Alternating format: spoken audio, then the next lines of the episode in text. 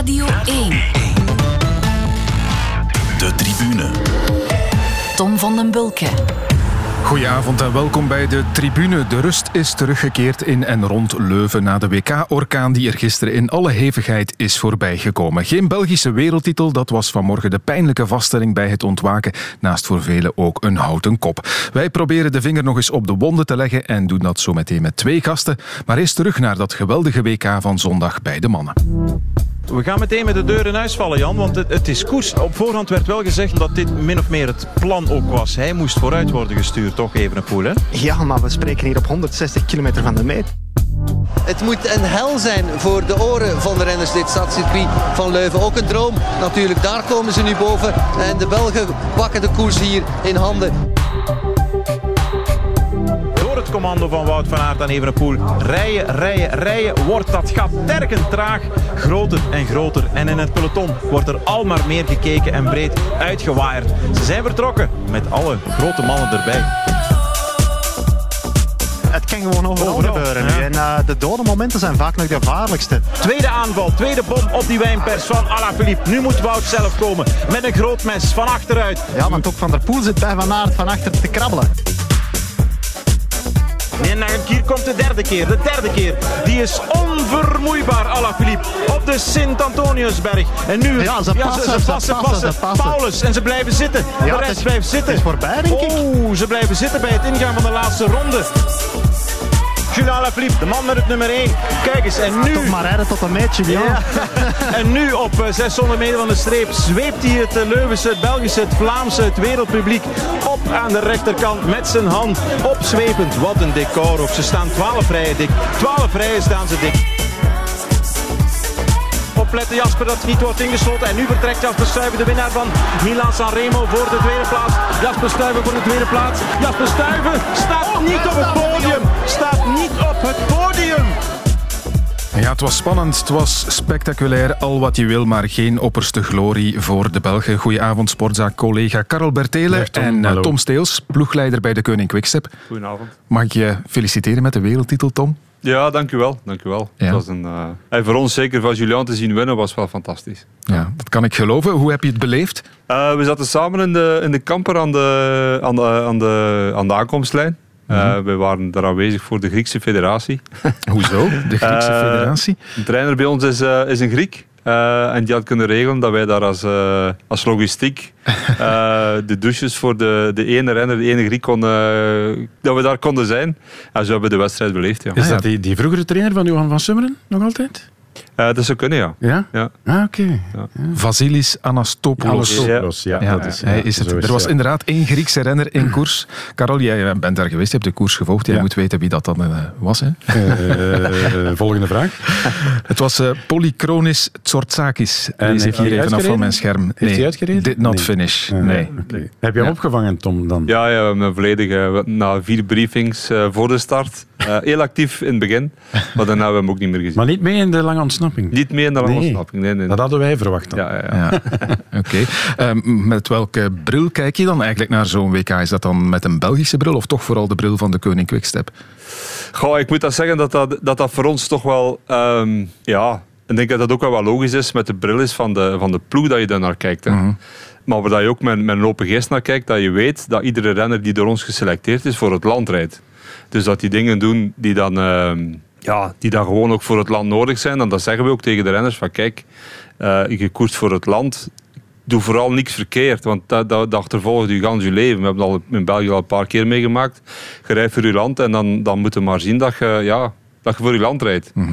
Maar wij zelf kijken toch wel naar ons renners, hoe dat ze het doen en hoe, dat ze, hoe dat ze de wedstrijd beleven ook. Oké, okay, en Alaphilippe wint dan, gaat er dan toch een flesje open? Neem aan van wel. Ja, ik moet zeggen, het was wel een feestje in de bus. Het was, ja. Uh, ja, het was echt wel mooi. En ook omdat we, ja, we, we, kennen Julian zoveel jaren. En gisteren had hij het, uh, het publiek. Hè. Uh, het is een artiest dat altijd 10% beter wordt als er publiek is.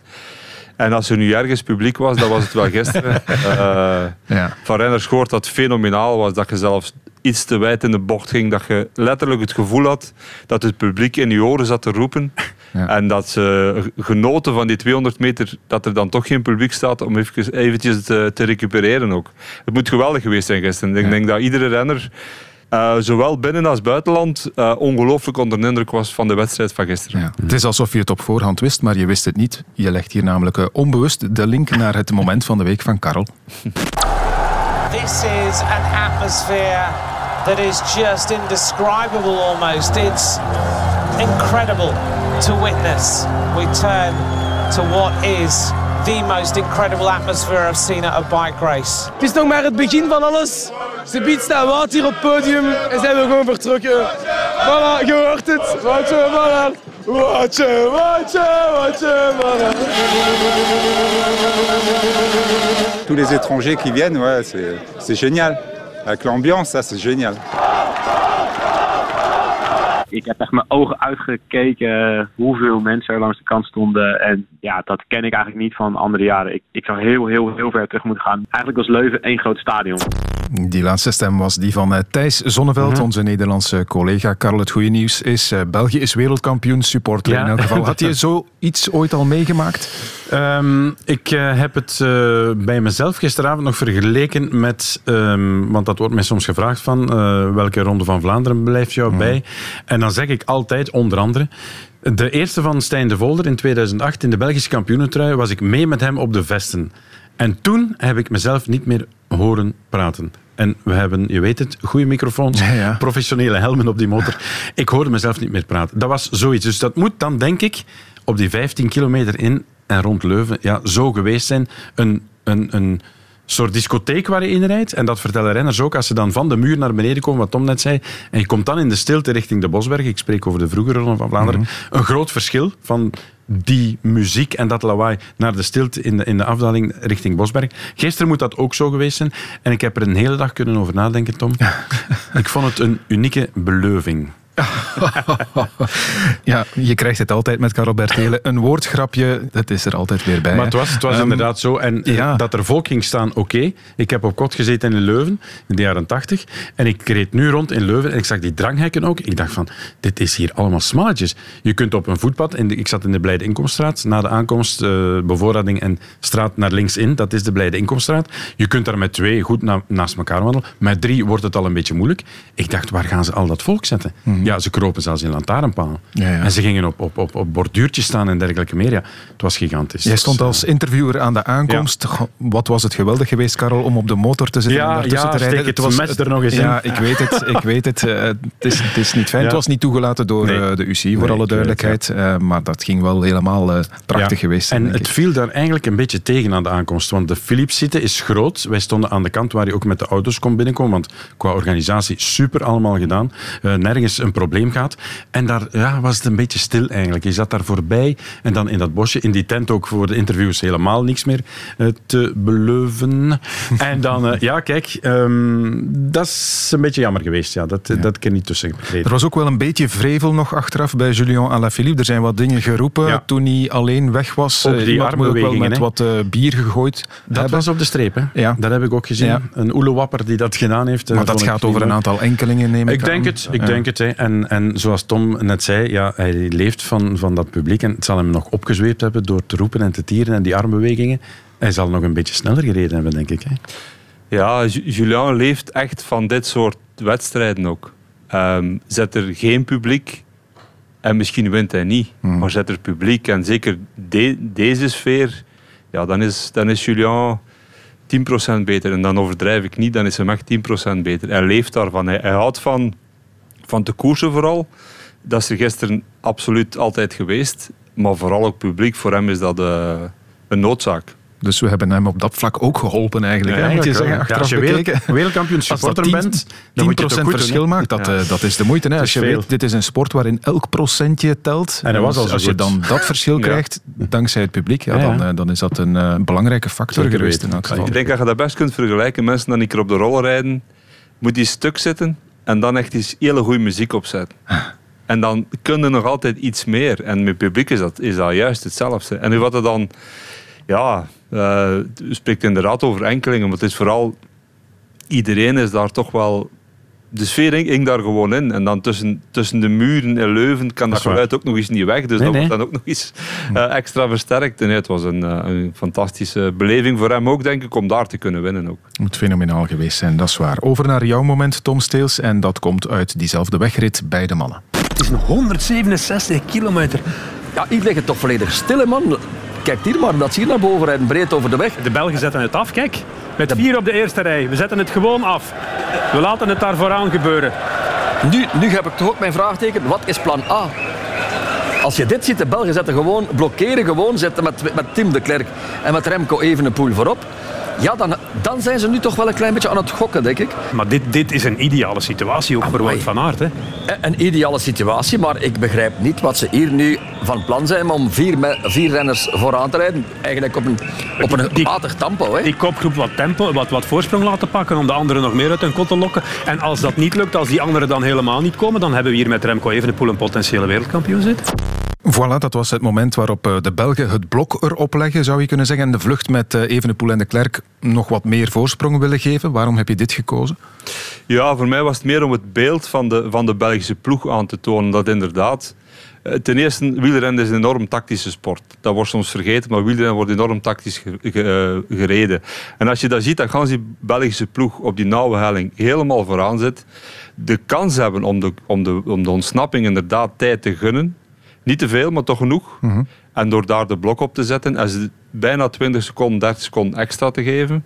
Ja, dat, is, dat, was, dat was inderdaad een tactisch, tactisch goede zet. Ehm, en daarna is de wedstrijd terug begonnen. Maar ondertussen eh, heeft de Italiaanse ploeg dus zich daar wel volledig... Waar niet gauw gebeurt dat een Italiaanse ploeg een fout maakt.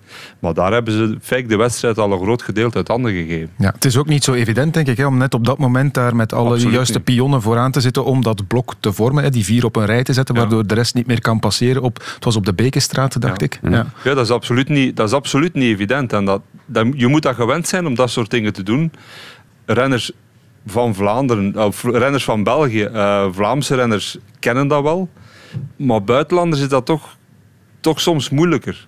En dan, dan is dat inderdaad, dan kan je dat voor hebben, dat je inderdaad de ene keer zegt van fuck, die, die blokkeren hier alles. Maar de Belgen hebben daar echt inderdaad wel een goede, een goede zet gedaan. Ja, renners van de Koning Quickstep zijn dat ook gewend, denk ik. Hè? Want die- dat is ook een beetje jullie manier van koersen, altijd goed vooraan. Wel, als je televisie zat te kijken, dan ja, de enige manier om ze echt goed te herkennen is naar de helmen te kijken van wie van de ploeg zit hier allemaal nog vooraan. En dan stelde toch vast dat er enorm veel renners van ons ook op die moment vooraan zaten over alle landen heen.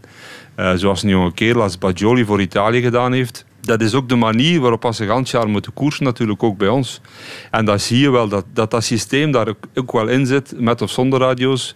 Als je ergens vooraan moet zitten, dan, dan moet je dat zelf doen. Het woord positionering is ook gevallen in- de voorbeschouwingen. Hè. Ja, Zorg dat hij je niet laat wegdrummen. Hè. Absoluut. En daar zijn we kraks in. Hè. Ja, dat is wel waar. Oké, en daarmee zijn we erbij aanbeland natuurlijk bij die wegrit van gisteren. We gaan hem eens eh, wat van meer nabij onder de loepen nemen. De tribune.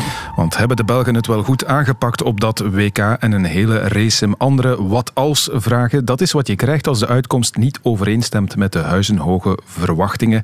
Ja, laat ons eens eh, stilstaan bij onder meer de manier waarop Remco Evenepoel zijn rol heeft ingevuld. Heel vroeg in de aanval, heel gretig ook in de inspanning. In die mate zelfs dat Tim de Klerk hem moest afremmen. Alles verliep eigenlijk eh, absoluut volgens plan. Remco iedere keer ook mee.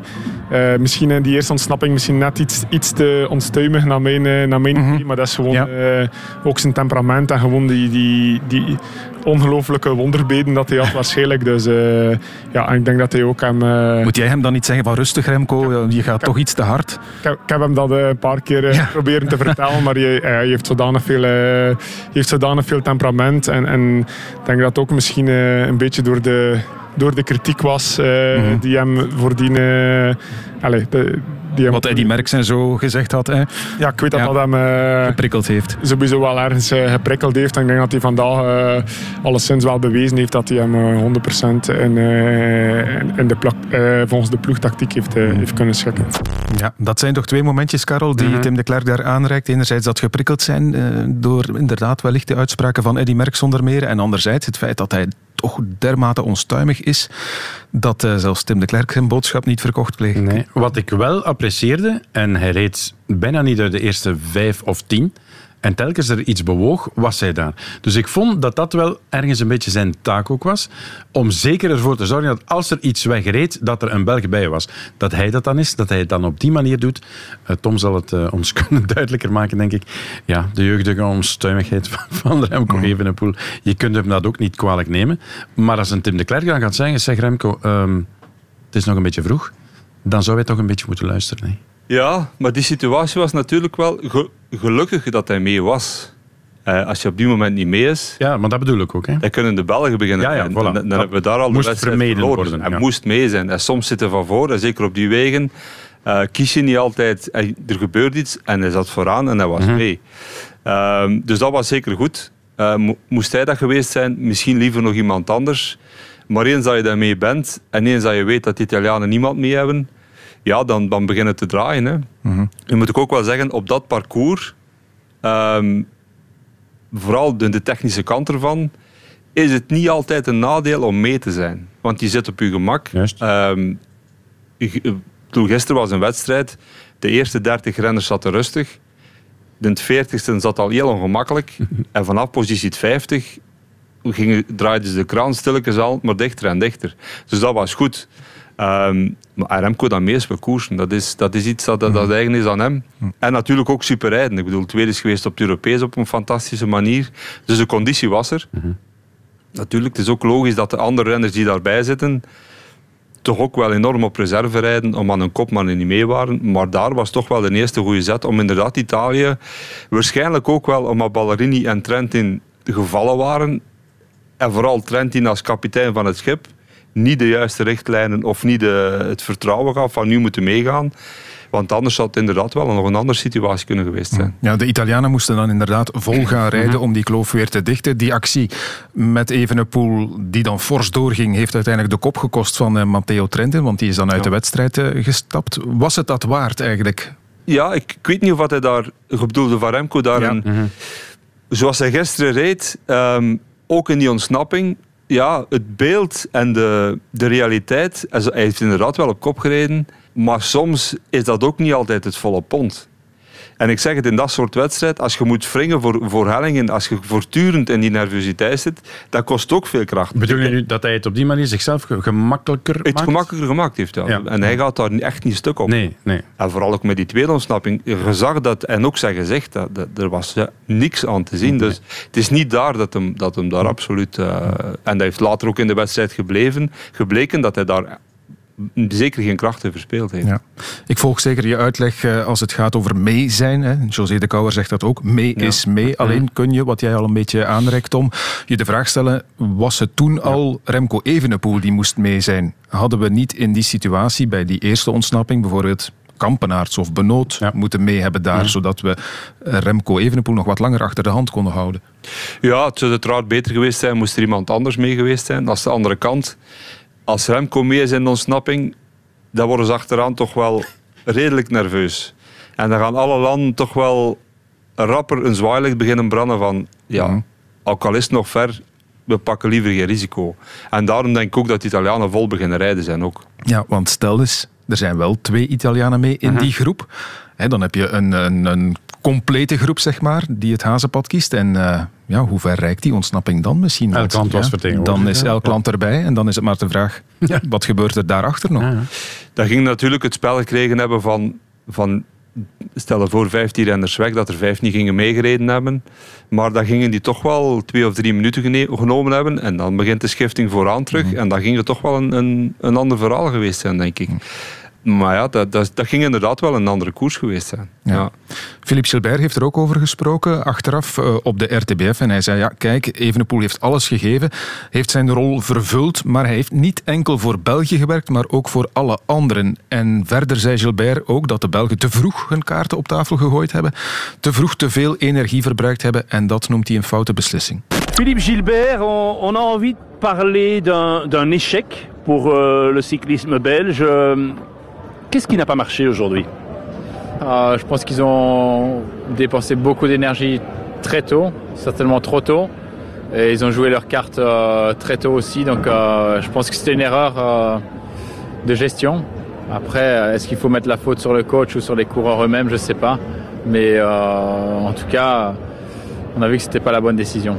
Oui, on a vu un, un Remco Evenepoel en, à 50 km de l'arrivée prendre spontanément l'initiative et donc se sacrifier en quelque sorte. Euh, Est-ce que vous pensez que c'était une, bonne idée? Bah déjà avant, Remco avait été dans, deux coups euh, importants parce que c'était important d'avoir un Belge devant à ce moment-là. Donc il a très très bien couvert euh, le reste de l'équipe en étant devant. Il a, pour moi, il a rempli un rôle crucial et il a tout donné. Mais voilà, après, il a il a pas uniquement roulé pour la Belgique, j'ai envie de dire, parce qu'il a roulé pour tout le monde. Dat is toch duidelijke kritiek op eh, de Belgische aanpak, Karel. Eh, Speelt het feit misschien ook nog wel een beetje bij Gilbert? Of steekt het nog een Dat beetje dat hij er zelf mocht. niet bij was, Ja. terwijl hij er heel graag bij geweest was? Of heeft hij hier gewoon eh, echt een punt Maar en, en wat hij zegt klopt? Dat Philippe wel een, een, een paar punten aanraakt die, die, die, die kloppen. Ehm, in die zin was het natuurlijk wel waar, en dat heeft Patrick Lefevre ook gezegd gisteren. Ja, als ze weg zijn op die manier waarop Remco heeft gereden, dan laat je de anderen eigenlijk meedrijven in je wiel. En wat Tom daarnet zei, op de, waar, we het nu in het begin van de koers hebben gehad, over de eerste twee moves, oké, maar die derde, ja, dan heeft hij toch wel mee, allee, iedereen mee in zijn wiel gepakt. En ik denk dat, dat we daar ergens toch een soort van ja, oortjes hadden moeten hebben. Zeker. je of hebt het nu over eh, communicatie. de fase waarbij die kopgroep van 17 ontstaat. Waarbij Stuiven en Van Aert erbij zijn, en ook Evenepoel nog. En hij Voilà. die groep, die volledige groep eigenlijk kilometerslang op sleeptouw neemt. Ja, waar Jan Bakeland zei toen het begon, mm, de kloof groeit, ze zijn weg. Zag hij als eerste, het verschil was nauwelijks 100 meter. Had het wel in de gaten dat dat wel de goede ontsnapping was. Ja, en dan hebben we, en Remco vooral, heeft dan wel fel gereden. Hè. Ja, en dat was ook, ik denk op die moment ook wel terecht. Mocht, moest hij dat lenen, dat is iets anders. Maar op een gegeven moment, want je zit met. Sowieso was het de bedoeling, denk ik, van de laatste keer naar Leuven te gaan.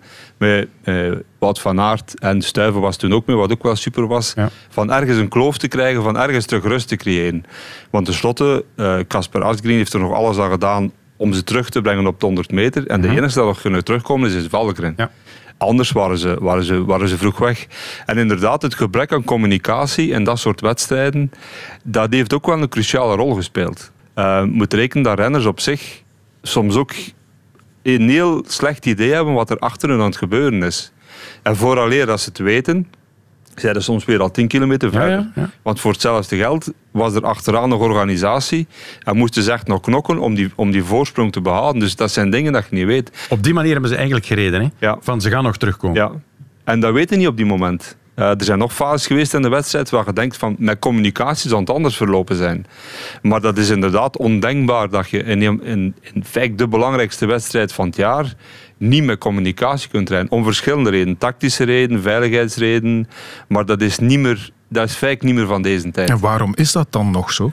Ik denk dat de hoofdreden is dat ze nog altijd denken dat, dat communicatie altijd het, het spektakel van de wedstrijden tegenhoudt. Ehm, maar het spektakel van de, van de wedstrijd wordt bepaald in grote mate door het weer, het parcours en de, en de kwaliteit van de renners. Dat bepaalt het, uiteindelijk eh, of je een mooie wedstrijd krijgt of niet. Daar kunnen we de jongste tijd niet over klagen. Nee, het zijn Nee, altijd mooie oortjes. wedstrijden. Ja. Ja, en ja. het is, ja, ik moet zeggen, het parcours in, in, in, eh, op het WK in Leuven was een, een machtig parcours voor mij profs op te rijden. Dat, is, dat vraagt om spektakel. En ik moet ook zeggen, eerlijk gezegd ook, chapeau aan de Fransen om de wedstrijd altijd continu onder spanning te houden. Dat hebben ze geweldig gedaan. Want is de wedstrijd 10% minder lastig, dan krijg je terug te maken met, met, met de Sagans en zelfs met, met de Caleb. Maar die, die hebben de Belgen ook perfect en de Fransen gewoon leeggereden. En dat maakt dat het zo'n fantastische wedstrijd was. Maar communicatie is, is absoluut noodzakelijk. Ehm, en uiteraard, Remco heeft het alleen gedaan. Dat bewijst nog maar eens hoe sterk dat hij was. Maar dat was ook natuurlijk... het, het grootste probleem is ehm, in België, met Belgische renners, dat niemand een fout durft te maken. Dus het, het, het, ehm, de grens om risico te nemen is zo klein geworden. Zoals wij in een toeretappe eh, naar de massasport willen gaan, dan pakken we ook 0,0 risico. En moeten wij ganse ploegen zetten, gaan we ganse ploegen zetten. En dat gevoel had ik gisteren ook op het WK, dat er vooral hard gekoerst geweest is. Maar vooral ook dat er geen enkele Belg ook maar één fout wilde maken. Anders gaat hij misschien toch ook nog een andere situatie krijgen, waar er toch iets meer op andere landen gegokt werd.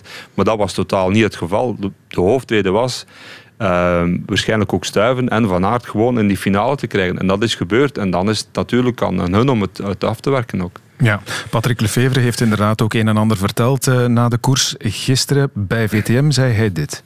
Wat vond je van de wedstrijd van eh, de Belgische ploeg? Prachtig rijden hoor. Ook niks op aan te merken. Remke Evenepoel zich helemaal leeggereden in dienst van zoals het plan was. Nee, in dienst van alle flip natuurlijk. Ze hebben de koers gekregen als ze gevraagd hebben. Maar moet wel maken als je eh, een paar kogels afschiet, je op het einde een paar kogels over hebt. Hè. Ja, Remco reed in dienst van Alaphilippe, zei Patrick Lefevre, weliswaar met een uh, twinkeling in zijn ogen. Op zijn Lefevres neem ik aan dan. Hè. Ja, maar ik denk dat ook, ik denk dat vandaag ook in de krant stond. En dat, dat is ook uiteraard gezegd dat Remco uiteraard volledig voor de Belgische ploeg gereden heeft. Ja. Maar dat de Belgische tactiek heel goed aansloot, ook met de tactiek van de Fransen. Ja. Dat, is ook, dat, was een, dat was een cohesie tussen die twee landen. De wedstrijd hard maken, zoveel mogelijk schifting doorvoeren. En daar was natuurlijk, eh, zowel de Fransen als de Belgen zijn daar formidabel in geslaagd om met een hele kleine groep de finale in te gaan. Ehm, Maar als je nu in het huidige wielrennen drie man noemt die eh, explosief weg kunnen rijden op een helling. Het is Julien, het is Wout en het is Mathieu. Ze zaten er wel, alle drie. Hè? ja, ze waren mee. Ja, Ze waren ja. mee. Hè? Ja, maar stel dat die alle drie een superdag hadden, Dat, dan eh, hadden we zou een nogal nog betere koers geweest Dat, zijn, ja, ja. dat, dat zou pas Nee, helemaal is- onvoorstelbaar geweest zijn. dat is natuurlijk. juist. Ik denk dat je er straks nog gaat op terugkomen, maar omdat we nu toch over communicatie bezig zijn. Wout kan dan ook, denk ik, eh, Tom, eh, aan eh, Jasper zeggen van "Hm, het is mijn dag niet. Het kan dan nog gebeuren, vooraleer eventueel Sven van Toernout erbij komt. Hè. Ja, dat gaat er vroeger communiceren. Maar ook in het hoofd kruipen van eh, Wout van Aert eh, voor een wereldkampioenschap in eigen land. Je zegt dat niet eraf. Vooraleer dat je beslissing gaat nemen en te, denken, te denken vooral bij jezelf dat je niet goed genoeg bent. Dat is toch wel de laatste milliseconde dat je denkt van nee, het is mijn dag niet. En waarschijnlijk met de eerste demarrage van Alaphilippe gaat hij gedacht zijn, die gaat toch rap. En bij de tweede gaat, hij- gaat hij gedacht hebben van hmm, ik ga hem niet kunnen volgen. Want normaal gezien, de Wout van Aert in topconditie gaat altijd meegaan met Alaphilippe. En de wedstrijd gaat, gaat sowieso al een stuk voorbij zijn. En ik denk als ze zelfs, als Wout een superdag had, dat ze met een tweede gewoon gingen weggereden hebben. Vorige week ehm, was eh, Wim de Koning hier te Mhm. gast en eh, deed een aantal voorspellingen en hij zat er al bij al niet te ver naast. Andere WK's op een geëikt parcours zijn soms saai. Maar ik denk dat er van heel ver al eh, gaat gekoerst worden in zondag. En dat, eh, dat je iedereen ja, gaat er moeten bij zijn. En dat is ook geen eh, ja, lange vlucht gaan mogen laten vertrekken waar een aantal goede mensen in zitten. En natuurlijk zit je daar met die verwrongen situatie van die landenploegen. Hè? Dan heb je soms het gevoel, Remco gaat zich misschien vroeger leegrijden om niet in een situatie te komen dat hij daar moet gaan kiezen. Ja, dat is het laatste puntje rond eh, Remco Evenepoel dat ik nog wil aanraken. Want het klopt ergens wel. Hè. Door hard te werken, nog voor de absolute slotfase eraan kwam... Ja, kwam Evenepoel dan eigenlijk niet in een situatie waarbij hij bijvoorbeeld zijn ploegmaat Alaphilippe zou moeten terug gaan halen op vijf kilometer van de finish. Zou dat ergens bewust meegespeeld hebben of eh, gaan we het dan te ver zoeken? Ik denk in het, het geval van Remco zeker niet. Ik denk dat hij, dat hij wel een wedstrijd gereden heeft om, om zo lang mogelijk eh, in de wedstrijd uiteraard op een goede manier te blijven. Maar ook op een manier waar, dat, waar dat er achteraan, achter hen moest gekoerst worden. Ehm, het is een kampioenschapsrijder, dat hebben we op het Europees gezien. is een fantastisch renner. Maar hij heeft wel ten dienste gereden volledig van de ploeg. En je weet op voorhand dat je daar, zoals bij ons was ook Bajoli in de, in de, in de kopgroep. Hij zegt, ja, ik kan niet rijden, ik mag niet rijden, dat rijdt ook niet. Als ze zeggen dat je niet mocht rijden, dat rijden niet. Dus ik denk niet dat dat, uiteraard, kan dat soms tot vervelende situaties leiden. Maar zoals ik in het begin gezegd heb, je voor je land. En als je dat moet doen, moet je dat doen. Ja. Ehm, Ja, oké. Ehm, we kunnen trouwens allerlei dingen nu gaan aanhalen hè, die misschien voor een andere uitkomst zouden kunnen gezorgd hebben. Maar uiteindelijk viel zo niet alles staat of valt toch met de vorm van de dag van Wout van Aert. Ja. Ehm, want laat ons eerlijk zijn, als eh, Van Aert die topdag heeft, dan zitten we hier al deze beschouwingen niet te maken en dan Nee. spreken we wellicht van de perfecte tactiek. Absoluut. En wat Tom daarnet zei, dat, voor mij was dat ook al het eerste moment. Toen eh, Julien ging op de Smijsberg op 49 kilometer van de streep. Ja, een ideaal moment om een move te doen. Ja, en alleen Colbrelli gaat mee. Dat was toch eventjes een kloof die moest gedicht worden. Zoals je zei, Tom, anders gebeurt dat nooit. Hè. Het gebeurt nooit. Anders zijn ze waarschijnlijk met drie man weg. En dan zijn ze misschien met drie weg. Kan goed zijn. Valt er Wout van Aert iets anders te verwijten dan behalve wat we net aangehaald hebben? Hè, dat hij misschien iets vroeger Ja. eh, stuiven niet had kunnen zeggen? Juist, ja, dat vind ik. Dat is het enige? Dat is het- voor, mij, Ja. het- voor mij het enige. Hij was erbij, heeft de finale gereden. Ja, en heeft moeten passen omdat het op was. Ja, Kan het is, gebeuren, Het is geen machine, nee. Nee. En nu kun je inderdaad ook weer achteraf zeggen... Was het seizoen niet te zwaar? Heeft hij niet te veel gedaan? Hmm. Alaphilippe is niet naar de Spelen geweest. Ik weet niet of dat, dat in de ploeg besproken is, Tom. Nee, maar ik denk, goh, ik denk dat we niet mogen twijfelen aan de conditie van, van Wout van Aert. Ik bedoel, fantastische ronde van Engeland gereden, fantastische tijd heeft gereden. Alleen de machine Ghana heeft hem kunnen kloppen. Dus conditioneel was hem goed. Maar we mogen ook niet vergeten dat op dit niveau, ehm, na zo'n zware wedstrijd, 1% minder zijn. En laat ons zeggen dat de enige die het, het verschil kon maken ook Alaphilippe was. En Alaphilippe is, is wereldtop. En Alaphilippe op een goede dag, ja, op dat soort parcours, nerveus, bochten, iedere bocht pakt hij nog eens een halve seconde. En toch heeft hij maar drie overwinningen voor, voor dit WK als wereldkampioen hè, dit jaar. Ja, ik heb nooit niet in de trui gereden van wereldkampioen, maar ik kan me heel goed voorstellen dat het echt niet makkelijk is om wedstrijden te winnen. Het is gewoon een ander leven. Dus daarom dat ik benieuwd ben, nu het tweede jaar in die trui, gaat hem toch wel de dingen anders bekijken, denk ik. Ja. Ja, dat kan, toch wel, dat kan toch wel schelen. En het rare is ook dikwijls dat een renner die wedstrijd A gewonnen heeft het jaar ervoor, ook altijd sterk is in het jaar daarna. En dat is nu ook wel weer gebleken. Ja, straks zeker nog meer over eh Alaphilippe. Eerst nog eh, heel even over de Belgen. Is er voldoende rekening gehouden eigenlijk met een scenario waarin Wout van Aert mm, ja, is geen goede dag had? Of geen goede dag, geen 100% topdag, ik zal het zo zeggen. Hè, Is, is het plan B met Jasper Stuyven, zeg maar, is dat voldoende goed ontplooid geweest? Ik heb het hem letterlijk gevraagd voor de start. Ik zeg, hoe was de vergadering? Ja, oké, alles en duidelijk. Ja, plan A is Wout. Ik zeg, en mocht het niet lukken, plan B, jij dan? En we gaan ervan uit dat het plan A lukt, was het antwoord van Jasper Stuyven. Dus er is inderdaad, denk ik, heel weinig rekening gehouden dat het niet zou lukken hè, met Wout. Ik moet eerlijk, eerlijk gezegd zeggen, ik doe, ben nu al, denk ik, tien jaar sportdirecteur en je probeert altijd voor een wedstrijd een plan op te stellen.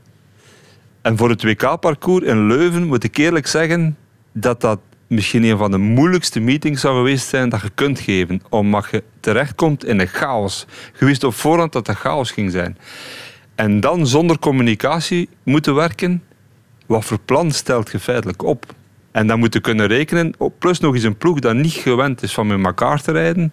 Dat was niet eenvoudig. En dan, dan kies je inderdaad ook voor, voor, een, voor een zekerheid, wat ook wel terecht was, denk ik, van, van Wout uit te spelen. Eh, absoluut. Maar dan voelde die wedstrijd aan. En dan zie je dat dat toch wel een ongelooflijk zware wedstrijd is. Een enorme chaotische wedstrijd. Hoortjes het dan? En dan zitten in uw wagen werkloos, want je Voilà. kunt niet bijsturen. Dat is het. En dan zit, komt het terug op communicatie. En die wedstrijd zal met communicatie denk ik ook wel anders verlopen zijn. En ook, we zijn wel met een plan gestart. Het was de voorbije WK soms chaos, chaos op dat vlak. je kan, je kan de Er was tenminste een plan. heeft fantastisch gereden. In eigen land onder heel hoge druk de finale ingaan met drie renners. Waarvan de, de twee die vooraan moesten zitten ook vooraan zaten. En dat, ja, meer kun je ook niet doen. En dat zijn de benen die spreken. Ja, en bijna toch nog die medaille voor Jasper Ja, dat waren de stervende, Absoluut. zittende zwanen Ja. die nog aan het eh, sprinten Ja. waren. Ja. Dat eh, was doodzonde. Hè. Ehm, goed, over naar het plan van de Fransen dan. Het plan van bondscoach eh, Thomas Vuclair. It's been now 10 months that uh, I knew exactly how fr- French team will ride. The main thing I wanted to have is to go very early in the race. And I've heard that uh, we had a plan anti-Belgium. I told to the guys the worst thing to do is to focus on Belgium because all the all the teams will focus on Belgium. It's like in football where you have Mbappe, two guys go on it uh, and the other are free. So Ja, we hadden geen anti-België-plan, zei Vuclair. Dat zou een beetje zijn alsof je drie verdedigers eh, rond eh, Kylian Mbappé zet en de anderen dan maar de vrijheid geeft. Dus dat was het niet. Het plan was in elk geval om er vroeg aan te beginnen. Tom, je hebt het al gezegd, chapeau voor die Fransen, want eigenlijk, ja, wat was het, op 180 kilometer van de Fransen zijn ze er al in gevlogen. Ja, ze hadden er ook de ploeg voor.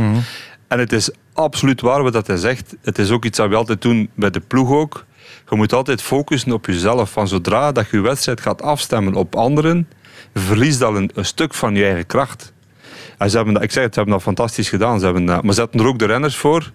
Hij zat er natuurlijk ook de leidersfiguur ehm, met Julian, die dat niet liever heeft dat, dat de wedstrijd bezig blijft. Zodanig dat hij zelf niet moet beginnen springen op zijn fiets van, eh, van, eh, van te willen vooruitgaan. En natuurlijk ook wel met, met Florian. Het is er wel iemand die en snel is en de wedstrijd aan kan en in hele goede conditie. Dus er zaten, er zaten feitelijk twee pionnen waar ze op konden spelen. En pionnen waar ze op konden spelen. En dat is ook wel eh, echt goed uitgedraaid. In hoeverre lijken die twee eigenlijk eh, op elkaar, Veuclair en, um, en Alaphilippe? Want uh, allebei hypernerveuze types. We weten nog goed genoeg hoe Veuclair vroeger was. En, en als je naar Alaphilippe kijkt, die zit ook geen minuut stil op zijn fietsen. Ik denk dat hij dat die samen op de bus zitten, dat die niet lang op dezelfde stoel zitten, maar, uh, maar veel stoelen dan doen. Uh, maar ik hoor alleen maar positieve dingen van Thomas Veuclair, uh, van de renners, van de Fransen, dat hij echt wel goed zijn werk doet en, en echt wel, ook wel goed stuurt en goed coacht en goede selecties maakt. Ik hoor alleen maar lof over ja, Thomas Veuclair ook. Hij zit tijdens de Tour ook op de motor als commentator voor Frans Televisie, daar hoor je ook alleen maar lof. Hij ziet het, hij voelt het aan, hij voorspelt het een beetje. Ik moet wel zeggen, het was een opmerkelijk beeld, um, is wel vooraan geraakt tot bij Alaphilippe. En dat was een gesprek dat misschien een minuut, anderhalf minuut heeft geduurd. Toen hij een drinkbus nog ging halen, was er duidelijk overleg. Dus ik denk dat dan toch nog iets is, misschien is kunnen bijgestuurd worden, omdat de oortjes er niet waren. Um, ja. het, is, het, is, jammer dat Sven van Toernout te laat blijkbaar vooraan geraakt is. Mm Vraag is of er überhaupt iets te doen was eigenlijk nee. aan Alaphilippe. ja, nee, ben duidelijk. Nee. Ik denk het niet, hè. Nee. Ja, ik, ja, ja, was zo sterk. Moeilijk, denk ik. Hij doet, hij doet niet die ene nee, flitsende voilà, aanval, maar hij het. doet het vier, vijf voilà. keer echt vol, vol, vol. Dat was toch verbazingwekkend. Ja, en hij heeft inderdaad... Um, ze konden hem, hem, een paar keer volgen, maar de laatste keer zag de van gans die groep dat niemand nog in staat was om hem te volgen. En laat ons ook niet vergeten dat Julian ook wel alleen kan rijden. Uh, het is een fantastische tijdrijder ook. En eens dat, dat hij, zeker op dat parcours dat enorm afwisselend is, op en neer, links en rechts. Technisch, ja. Ja, dat is op, op, zijn, op zijn maat geschreven. Is het waar wat uh, José mij gisteren zei in het interview, dat hij zijn voorbereiding gekopieerd heeft van vorig jaar? Op het autistische bijna af? Hij had er nog wel van veel hetzelfde te doen, uh, maar hij heeft hem zeker niet gespaard in, uh, in de Ronde van Engeland. Ja, nee. Hij heeft hem echt wel volgen. Maar dat had hij nog nodig, allicht. Hij had het wel nodig, ja. ja. Met de Spelen niet te doen, dan ja. de opbouw gedaan. Mm -hmm. En inderdaad, met de Spelen niet te rijden, want dat moet ik ook wel zeggen, dat heeft hem zeker geen slecht gedaan. Want ik moet zeggen, de combinatie dat inderdaad ook uh, Wout van Aert gedaan heeft, en de Ronde van Frankrijk, en na de Spelen, en blijven onderhouden, wel op hoogtestage geweest.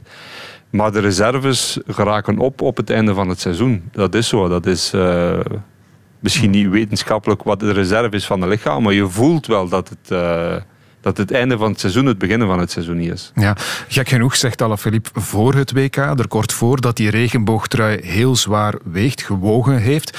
De wereldtitel zadelt je op met meer druk en met meer stress, vertelde hij. En dan maakt hij er toch weer een hoofddoel van. En hij zit er nu weer mee met die regenboogtrui. Nu, hij zal het niet erg vinden natuurlijk, maar toch. Ja, dat zorgt inderdaad voor druk. Maar als je hem kan winnen, gaat hij hem dat ja. zeker niet laten. Dat is, maar het is daarom ook dat hij waarschijnlijk iets minder wedstrijden uh, zal gewonnen hebben dit jaar.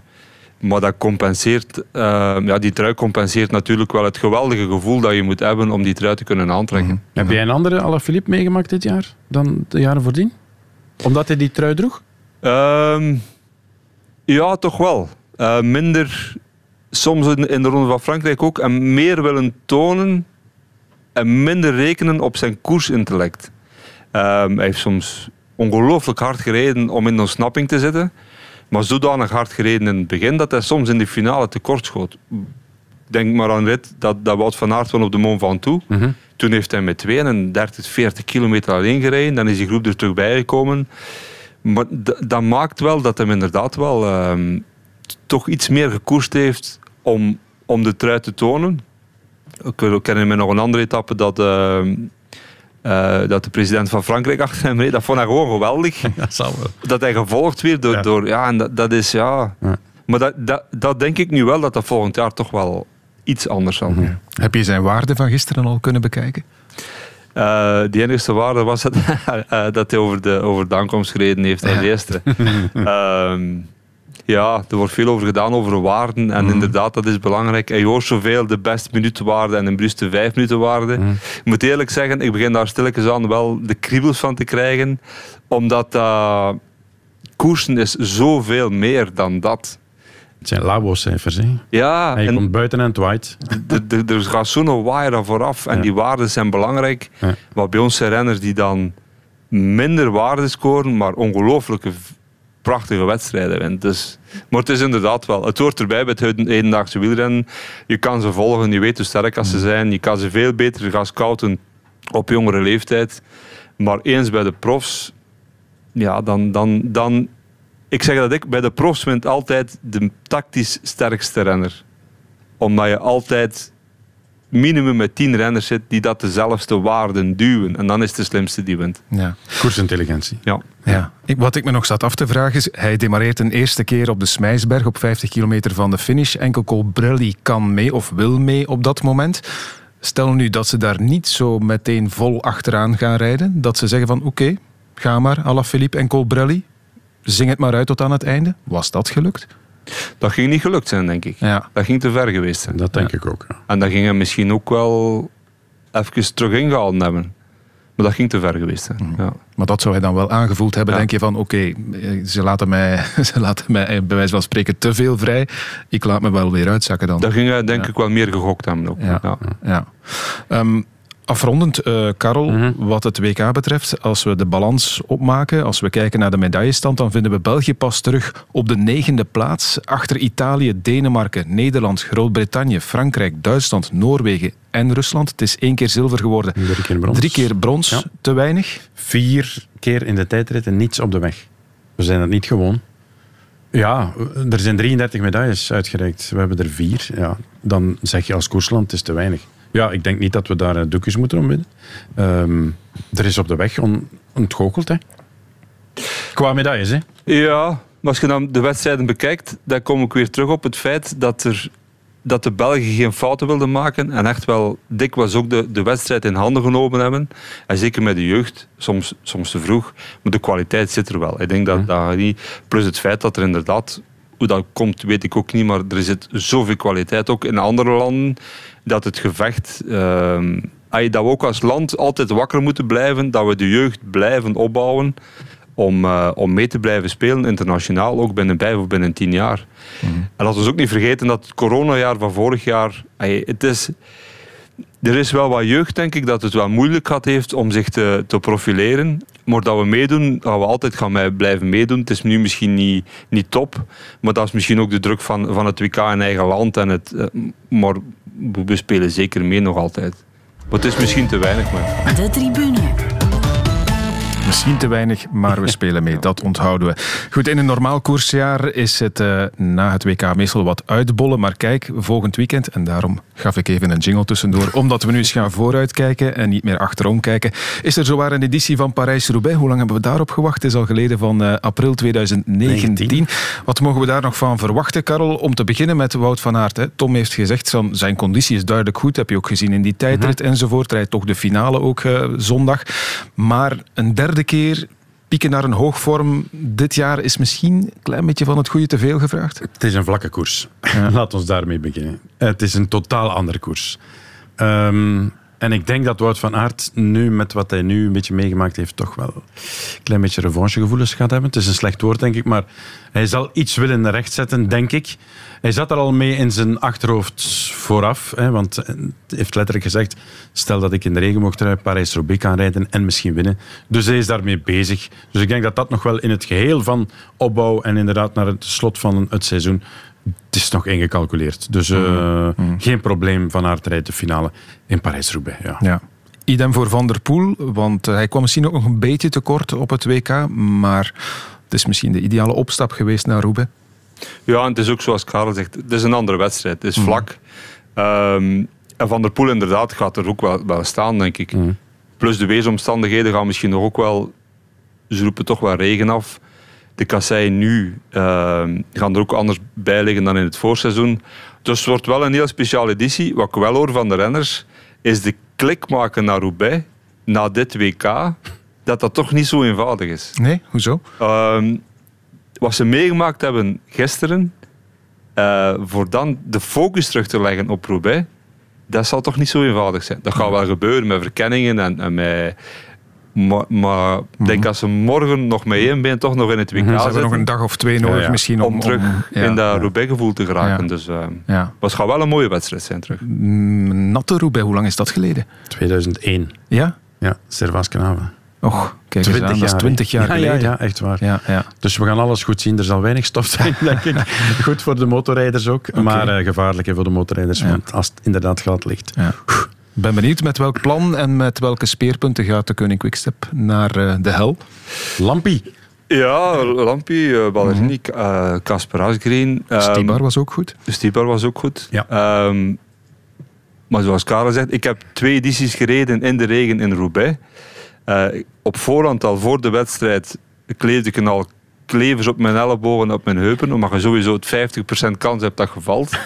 En na drie, vier stroken, met de wind dat ze nu geven, gaat er nog een heel klein peloton overschieten. Eh, het, is, het is een levensgevaarlijke wedstrijd in de regen. Het bos van Valers, eh, ik ben daar op dat mos vier weken geleden eh, geweest. Je ziet de stenen niet door het gras. En ik weet niet wat ze dat gaan doen. Dus het gaat zeker een, een ongelooflijke hectische wedstrijd worden, gevaarlijke wedstrijd worden. Met oortjes. Eh, met oortjes. Eh, maar het gaat wel een editie zijn, mocht het regenen, dat we nog heel lang gaan herinneren. Ja. Yves Lampaard, de naam is gevallen. Hè. Er wordt al eh, zo lang droom. over gesproken Ja. van, van zijn droomkoers. Hè. Er wordt al een hele reportagereeks Ja, ja. op televisie over gemaakt enzovoort. Maar dat legt dan toch ook wel weer die druk op hem, denk ik dan. Hè. Net, ik ga- het is misschien geen helemaal correcte vergelijking, maar je had zoveel druk op de schouders van Wout van Aert voor het. WK. Oké, Yves Lampaard gaan we niet met dezelfde druk opzadelen, stel ik voor. Maar toch, hoe bekijk jij dat? Tom Steels is al derde geweest en Yves Lampaard ook. Dus dat is Ja. de ideale combinatie deze week. Goh, ik denk dat je zo moet zien, hebt uiteraard, het is niet omdat er, bekijk dat als ploeg, het is niet omdat er een, eh, een programma gemaakt wordt over een renner, dat hij daardoor bij ons een andere plaats gaat krijgen. Uiteraard is Yves bij ons iemand, een van de kopmannen voor die wedstrijd. Eh, en Yves die altijd al, ook al in klassiekers, super belangrijk geweest op momenten eh, dat het echt nodig was dat er iemand mee was. Ehm, het is een wedstrijd dat hem ongelooflijk ligt. Ehm, maar bij ons zit ook nog iemand als, als Seneschal. En, en ehm, de sterkte van de ploeg is altijd onze sterkte geweest. En dat gaat nu ook zijn. En, en Yves gaat een van de sterke, sterke mannen zijn binnen de ploeg. die absoluut wakker zal zitten en mee zal zijn eh, op, op de goede momenten. En, maar voor nu te zeggen, de druk is bij Yves groter ehm, nu omdat er inderdaad een programma gemaakt wordt, dat denk ik niet. Ik denk dat de druk voor hun altijd wel vrij groot is in dat soort wedstrijden. Maar de druk wordt bij ons gelukkig altijd verdeeld over meerdere renners. ook. Maar als je zegt van en de wind in de rug en een beetje regen, drie, vier kasseistroken. Als dat een kopgroep wordt van 15 man, dan zit er zes man van de Koning bij. En maken jullie weer kans op een volledig podium op die manier. We zijn altijd blij dat we, dat we kunnen winnen, al is dat mee één. Maar hey, laat ons hopen dat, dat, we, dat we inderdaad veel, veel renners hebben in de, in de finale. Ik moet ook zeggen, ja, mocht Florian, bijvoorbeeld Florian Seneschal, moest hij een bed kunnen maken met kasseien en erop slapen, dan zou hij dat ook doen. Die, hij, hij woont in die streek. Hij- ik denk dat hem iedere, ied- een naam geeft aan iedere kassei dat er is. Dus Ja. voor hem is dat de wedstrijd van zijn, zijn... Ook van zijn dromen. Dus jullie Ja, zitten absoluut, met, eh, absoluut. met meerdere dromers in de ploeg. Ja, ja, ja. Patrick Lefevre gaat weer moeten beslissen wie er wint. Ja, kijk, het zou zomaar kunnen natuurlijk. Ehm Karel, eh, het was eh, zondag niet, maar komende zondag in Roubaix wel op de motor. Beschrijf dat eens, eh, wat is dat Roubaix op de motor? Dat moet toch ook iets anders zijn dan anders? Eh, dat is eh, om te beginnen ehm, een enorm veel vertrouwen hebben, eh 110% in de motaar. Ehm, wij zijn één, maar dat is al jaren zo, dus dat, maakt niet het verschil. Wel is dat iedere kasseistrook een soort van gevecht is, ook voor de motoren, om je goed te positioneren. Ze zijn strenger geworden. We moeten wachten tot de renners op de stroken zijn. Als het, zoals Tom zegt, uit elkaar ligt, een droom die werkelijkheid wordt. Want hoe kleiner de groep vooraan, hoe makkelijker voor ons om erop te rijden, erbij te blijven en alles te zien. En elke kasseistrook is ook een beetje een aanslag op, op je lichaam. Hè. Ehm, je davert mee natuurlijk. De stem kun je ook laten meedaveren. Eh, heerlijk om te doen natuurlijk. Ehm, en dan is Parijs-Roubaix, ja, La Reine des Classiques. Ik weet dat eh, op de Tour na eh, het de enige koers is die in Amerika wordt uitgezonden. Ja, je hebt daar inderdaad zoals... Eigenlijk moet ik zeggen, in elke rit met een motor, maar goed, dat is een beetje overdreven, maar het gevoel van, ja, ik zit waar ik moet zijn en waar iedereen naar kijkt. Hè. Mhm. Hoe anders dan anders is dat voor jullie als eh, team? Ik heb het dan over het vlak van materiaal voor de auto's enzovoort ook. eh. Ja, die auto's zijn sowieso met bodemplaten. Ehm, anders geraak je blijft niet, niks van je niet op strook 2. Ja. Eh, het, materiaal, het materiaal is inderdaad eh, andere fietsen. Ehm, de testen in Roubaix zijn, zijn, zijn superbelangrijk. Bandendruk. ehm, ja, dat is, een, dat is een, een technisch qua materiaal moeilijke wedstrijd. Mhm. Ehm, maar ook voor de renners is dat, eh, ja, je kan op de stenen rijden of je kan er niet op rijden. Maar ik vind het, het leuke aan dat soort wedstrijd is dat het, dat het ook wel een uitdaging is, ook voor de fietsfabrikanten, om een fiets te maken die, ehm, waarmee je de wedstrijd kan winnen ook. En dat is ook soms een lang proces. En ja, dat zijn ook machtige fietsen mee te rijden. denk ik. Waar is de tijd van de damesfiets van eh, Johan Luceu? 1994. nee, maar om nog eens Ja. te zeggen, omdat Tom ook dat zei, die verkenning, Wout van Aert is in maart ook al gaan verkennen. Is nu nog gaan verkennen. Ik bedoel, het zit er nog wel in. Ik bedoel, Parijs-Roubaix is het einde van het seizoen. En tot Ja. dan alles geven. Hè. Ja. Dus, En we kunnen nog wel wat namen noemen. Hè. Jasper Stuyven is Ja, ja, ook ja, goed. tuurlijk. Waarom niet volgende Eh, week? Stuyven gaat zeker meedoen. Ja. Die damesfiets brengt me trouwens bij ja, de laatste gedachte dan stilaan voor vanavond. Eh, de eerste Parijs-Roubaix voor vrouwen komt eraan. Zaterdag. Dus dat is ook wel mooi. Hè? Op zaterdag, laatste koers ook voor Jolien Doren. Ja, en Lotte Kopecky als kandidaat-winnares. Ehm, ook een beetje gebeten nu, na de Spelen was tegengevallen. Ze heeft het niet kunnen rechtzetten nu. Eh, in, op het WK in eigen land. En ja, nu nog een dingetje. En Parijs-Roubaix, haar grote droom ook. Ze is nog jong natuurlijk ook, ze gaat er nog wel kunnen rijden. Maar het is inderdaad toch ook wel nog een elementje misschien voor haar om eens te tonen dat het toch een, een goed jaar geworden is voor haar. Eh, en Jolien Doren neemt afscheid, ja, inderdaad. Eh, ik heb eh, zaterdag Anna van der Breggen het geluk gehad om er nog even te kunnen mee spreken. Ook zo'n grote figuur die afscheid neemt. Ja, Jolien Doren mag ernaast gaan staan, hè, met minder wereldtitels en, en zo, dat weet ik wel allemaal. Maar in België, ja, afscheid van Jolien Doren, ik vind dat we er moeten aandacht aan besteden. Zeker, dat gaan we doen op Radio 1. Zaterdag vanaf 4 uur volgen we Parijs-Roubaix bij de vrouwen. Hoe ziet jouw week of jullie week er nog uit? Verkenning op woensdag, donderdag? We hebben nog een verkenning op, eh, op vrijdag nog. Oh. Ehm, ik zelf ga het parcours ook nog eens volledig bekijken, van start tot finish. Eh, om toch niet voor verrassingen te staan, zeker met de wind die er staat. Ehm, Rij je ook die eerste 100 kilometer tot in Troisville? Ja. Tot aan de eerste? Ja? Ja, maar ik, ik, ik wil het gerust gevoel hebben van eh, Oké. Gerust naar, naar te kunnen. Ja. Respect. Karel, ik hoef jou niet te vragen waar je nog naar uitkijkt. Eh, dat het is bij deze... peloton ook vanavond. Ah ja, dat is waar. En bij deze uitkijken naar eh, de kijkkopjes op de banen naar Roubaix. Zo is het, hè? Ja, Of hoe zeg je dat? ja. De kinderkopjes? Porfier. zijn serieuze koppen, hè? Ja, ja. Een serieuze kop. Voilà. We gaan er nog eens goed voor zitten komende zaterdag en zondag. Dankjewel Tom Steels en Karel Bertelen.